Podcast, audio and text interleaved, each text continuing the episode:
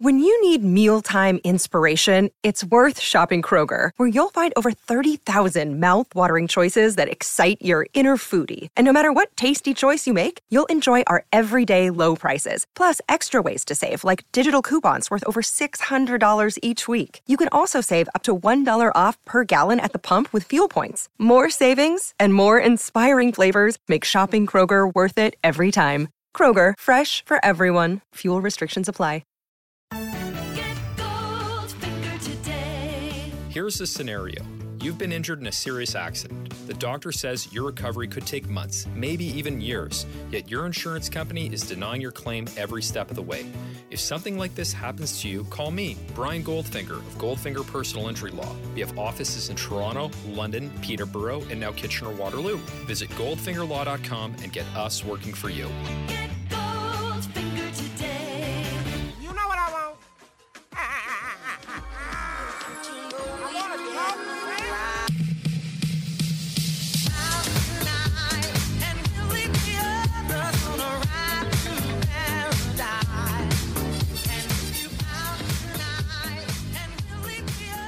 Hey, that's pretty damn good. The star gleam, the in between of Scotty Beans.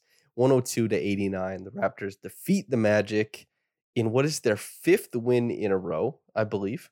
Pretty impressive. It's not easy to win any games in the NBA, and here they are with five in a row. They're now eight and two in their last 10. They're I guess, tied with the Chicago Bulls for the fifth seed, although they do not have the tiebreaker. I believe they'll have a chance to get the tiebreaker with Philly on next Thursday. There's a lot of things happening in the middle of the Eastern Conference, but the Raptors, because they're so damn good at this basketball, they're in the thick of it. And doing so without relying heavily on Pascal Siakam or Fred VanVleet, who you know, they both did things in this game. Well, I'd say Fred had a more impressive game for sure. Pascal, like the shooting touch, some of the in between stuff didn't really fall, and a weird whistle, I would say. But the guy who stood out the most, Scotty Barnes. I mean, 19 points, eight boards, seven assists. He had five offensive rebounds in this game. He had four in the first half. He was kind of overwhelming the the Magic didn't really know how to stick on him when they put a small guy. He was too much of a threat on the offensive glass, as we saw at the end of the game. You know, Mo Bamba steps out on him, and Scotty just runs straight to the rim for a thunderous dunk. And we get a lot of runouts in this game. We get a lot of opportunities for Scotty to make those open floor passing plays that he loves, and it was just super fun game that maybe got a little bit too hairy at the end because of a Fultz sled charge. But I tell you what, Pascal Siakam is addicted to NBA minutes, and they had to figure out a way to get him over 42 uh, without having people be upset. So they had to have it come close. These minutes, man, I guess Gary ends up playing 40, Fred 39 and a half. But yeah, Scotty, really, really fun game. This is since the Lakers game, I think this is the one game where you could make the argument that he's led the team and obviously Pascal and Fred get way more attention, but Scotty, you know, he gets to lead in his own way sometimes. And, you know, there's an argument for Fred as well. But the Raptors in a game where everybody in the starting lineup reaches double figures, Precious Achiuwa punches up at 11 points as well. They found their way in this game. They found a really long, dominant stretch. And then, you know, when they, the Magic got a little bit accustomed to the way that the Raptors were running their offense without Fred in. That very strange offense that's completely dependent on Pascal Siakam breaking down guys and being able to get to the free throw line and pass guys into layups or into open shots and that kind of stuff. And, and the ability to, you know, get offensive rebounds. That wasn't uh, very successful for a stretch in this game. It's the reason why I think Scotty ends up at like a, a plus 32. Yeah. And Pascal ends up at a plus four they tried to get away with Pascal plus bench. It didn't work super well, and uh, that's you know that's okay. It, not everything has to work in a game, especially when you win by 13. But uh, yeah, the Raptors. It, it's how do you sell this game as anything other than you know a playground for them to try things out and for Scotty Barnes to shoot 100% from the line and to get to the middle of the floor and dunk on guys and to overwhelm and overpower smaller players, speed past bigger ones, and to combine for a really great stat line and wherein, you know, he, he's in the middle of a fight, a dog fight for that rookie of the year trophy. And uh games like this are really gonna help.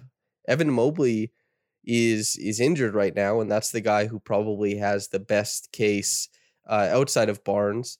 Cade Cunningham is making his late charge, and you know his games have been really incredible lately. So if Scotty wants to come and take this thing after it seemed like Mobley for a large part of the season was being crowned as the rookie of the year, it's pretty impressive. And games like this are going to help him do it. The Magic had very few answers for where he wanted to get on the floor with or without the ball. Really cool to see. This is the thing with rookies. They they oscillate between really finding their potential for short moments and then coming back down to earth and playing worse than their talent because they're getting used to the NBA, the physicality, the reads, the timing, all that kind of stuff. And Scotty has slowly accumulated a, a way better, you know, read for the timing. And the physicality was never a problem for him. And so he's finding out how to insert himself in games a little bit better, especially next to OG and Siakam and Fred and guys like that. It, it was the case for a long time that if OG and Pascal were in the starting lineup, Scotty might have a tough time trying to find his way. In this one, he found his way. And it wasn't like he had to commandeer the offense. The guys on his team aren't afraid of him taking possessions. The guys on his team are totally happy to surrender offensive possessions to him, to screen for him, to give him opportunities to look for his offense. And uh, in this game, it was just him flowing throughout the game, being big, making great reads, and helping the Raptors finish this one out. Not only because he had a great first half wherein he scored 15, but because he he closed out the game. The Raptors when it was kind of getting to like nine points, getting a little bit hairy, and they needed to close this one out. What did they go to? Gary Trent Jr. ghosting a ball screen, and then Scotty getting to the free throw line because it opened up a driving lane. And then the next play, the, the as I said before, the Magic they switched that action above the break. Mo Bamba steps out, and Scotty's like, "Oh, this is the easiest bucket of my life." So, you know, sprints directly past him, and uh, and a dunk. And and also there was like a another really fun wrinkle of this game so there's a play you'll probably recognize if I describe it correctly, but uh, it's called Horns Chin Punch, is what the Raptors run. And horns you're probably aware of, but you know if you don't know, it's two guys in the corner and two guys above the break in the free throw line, and then one guy, you know, let's say between the logo and the guys up above the break, and it creates two horns. That's what it's supposed to be doing and who the horns are really it it changes depending on who's on the floor but a lot of times it will be Fred and Scotty or Fred and OG or something like that or, or Pascal will be one of the horns as well but horns chin punch is typically a play where they run one of Pascal or Scotty on ball the other guy's the trigger man and they do this to try and get a switch onto a small Fred's defender by running him off of a Fred screen and getting him one of them the ball in the post. So they ran Precious as one of the horns in this game and let him be the trigger man. And what we got was, you know, he found Pascal cutting to the basket for a bucket. So yes, good pass, Precious that kicks uh, ass. And and then we had them where they didn't get the switch that they wanted, and the Raptors flowed into a pick and roll out of horns, and then Fred found Precious for a, a rolling dunk. That's awesome. Finding new younger guys to work in these set actions is a really good thing because it means you get to play around with different formations on the floor. And it means that, you know, even if it's the same play, different guys create different permutations. And defenses have a lot of trouble with different permutations because it, re- it requires them to rely less on the film and kind of like, oh, this play creates this advantage for this person, and it makes them a little bit more reactive. And when you're reactive, you're a little bit more susceptible. This is why Draymond Green talks about being prepared for everything as a defender. And being able to change it up as precious as the guy on ball is a, a pretty unique thing and also speaks to the you know how he's made progressions as a guy on ball that he can make those reads and and do the high low pass and then you know, he, he made the two great reads because he made the pass A, but then he was like, okay, we can filter into this pick and roll and I can find the pacing on the roll and get to the rim and dunk. And he also had like a, a jab series, bam, bam, two dribble, pull up midi in this game. and a classically precious possession because he completely bungled the timing on a roll. He had the lane. Fred was waiting for him to punch it, get to the rim because the pocket pass was there. And he was super late and they were able to close down the lane. He didn't get to do it, but the play filtered elsewhere.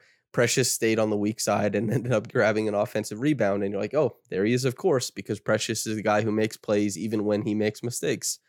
And then he goes to dribble the ball out and he tries to just lob Chris Boucher at the rim with three guys in that contested airspace. And and you know, Chris actually came down with it, but uh, he was still swallowed up when he when he came down with it. So it didn't end up being anything. But it's like it's it's being on the precipice of genius all the time and still finding ways to be positive is like the whole Precious Achiuwa thing, honestly. So yeah, quite a few fun uh, developments for him in this game fun developments for Scotty in this game. That was awesome to see. And then, you know, the Magic scored 89 points. The Raptors, they played really great defense in this game, albeit, you know, this is a limited Magic team. Ignas Brazdeikis, sorry, Brazdeikis was five of seven. He hit quite a few threes. He had some nice cuts. And Markelle Fultz found the pacing to puncture the Raptors defense over and over again he had just a tremendous second half and he finished with 12 points, five boards, seven assists, and two steals. But I tell you this a guy like Fred Van VanVleet in this game with five steals, I believe he had five steals last game as well. That's nuts. And he had two blocks, and these aren't actual blocks. These are the, you know, the, the strip steals where a guy's going up the rim. So uh, you could feel free to say that Fred Van VanVleet had seven steals in this game. I know he would say he had seven steals. And while he only had three assists and he scored 19 points on 19 shots, he took 16 three pointers and only hit five. Uh, still, the overall ability to impact this game, I said Scotty was a plus 32, Fred was a plus 30. Fred's defense, just as a tag, just being that small guy rotating into the lane, he should not be able to gum up so many possessions, and yet he does over and over. Those hands come down quick as ever. And then also just as as a guy, ball pressure. A guy has a live dribble. Fred is up into him and he's like, "Yeah, I don't know if you're going to keep the ball for that much longer. I kind of want that. I'm going to take that." And uh yeah, hell yeah, Fred. A really really impressive game even if the if you're worried about the burst, the knee, uh, I don't feel like this, you know, fixes any of your worries because Fred was a guy who was shooting at one point this year like you know 44% from the floor and 40% from three and was hitting like 34% on pull-ups 50% on like over 50% on catch and shoot threes and that just really isn't the case right now and also like some of the pick and roll possessions you know the passing that he was able to make he's still making passes but uh, it's it's just not the same level this year so that's still missing but you're still looking at a guy who just he he gets into dudes defensively. He's such a smart mover. His feel, uh, the court mapping, like always knowing where the offensive player wants the ball to go and knowing how his teammates are moving according to that. And okay, how do I disrupt this offensive play? He he finds himself in the right spots all the time, or even finds himself is too passive a word. He puts himself in the right spots all the time to make these plays. And yeah, on a night where Pascal, the shot wasn't really working out that well, Gary, the same thing. Uh, and OG Anunoby was just kind of chilling in a really, really low usage spot, but just, you know, OG was great in this game. He, he was good defensively, maybe, maybe even great defensively, I should say. And he was low usage. He just hit his shots. When he got a closeout, he got into the teeth of the defense. He made good plays. He was close to making some really good plays. Like the, the one that he had, this hop step into the lane after it looked like he got fouled on a closeout. Boom, takes a big, you know, chest to the shoulder, clears into the paint, hop step over a dude, little shovel pass, and it went off. I, I believe it was Khem's hand and out of bounds, but it was just it was so close to uh it was so close to to being like a perfect possession uh, as far as what you'd want out of OG. But late, later in the game, you get this possession where he's on the baseline and he gets the closeout. He drives baseline because that's what they give him. And the guy, the low man, who I believe it was um, Mo Wagner at that point in time.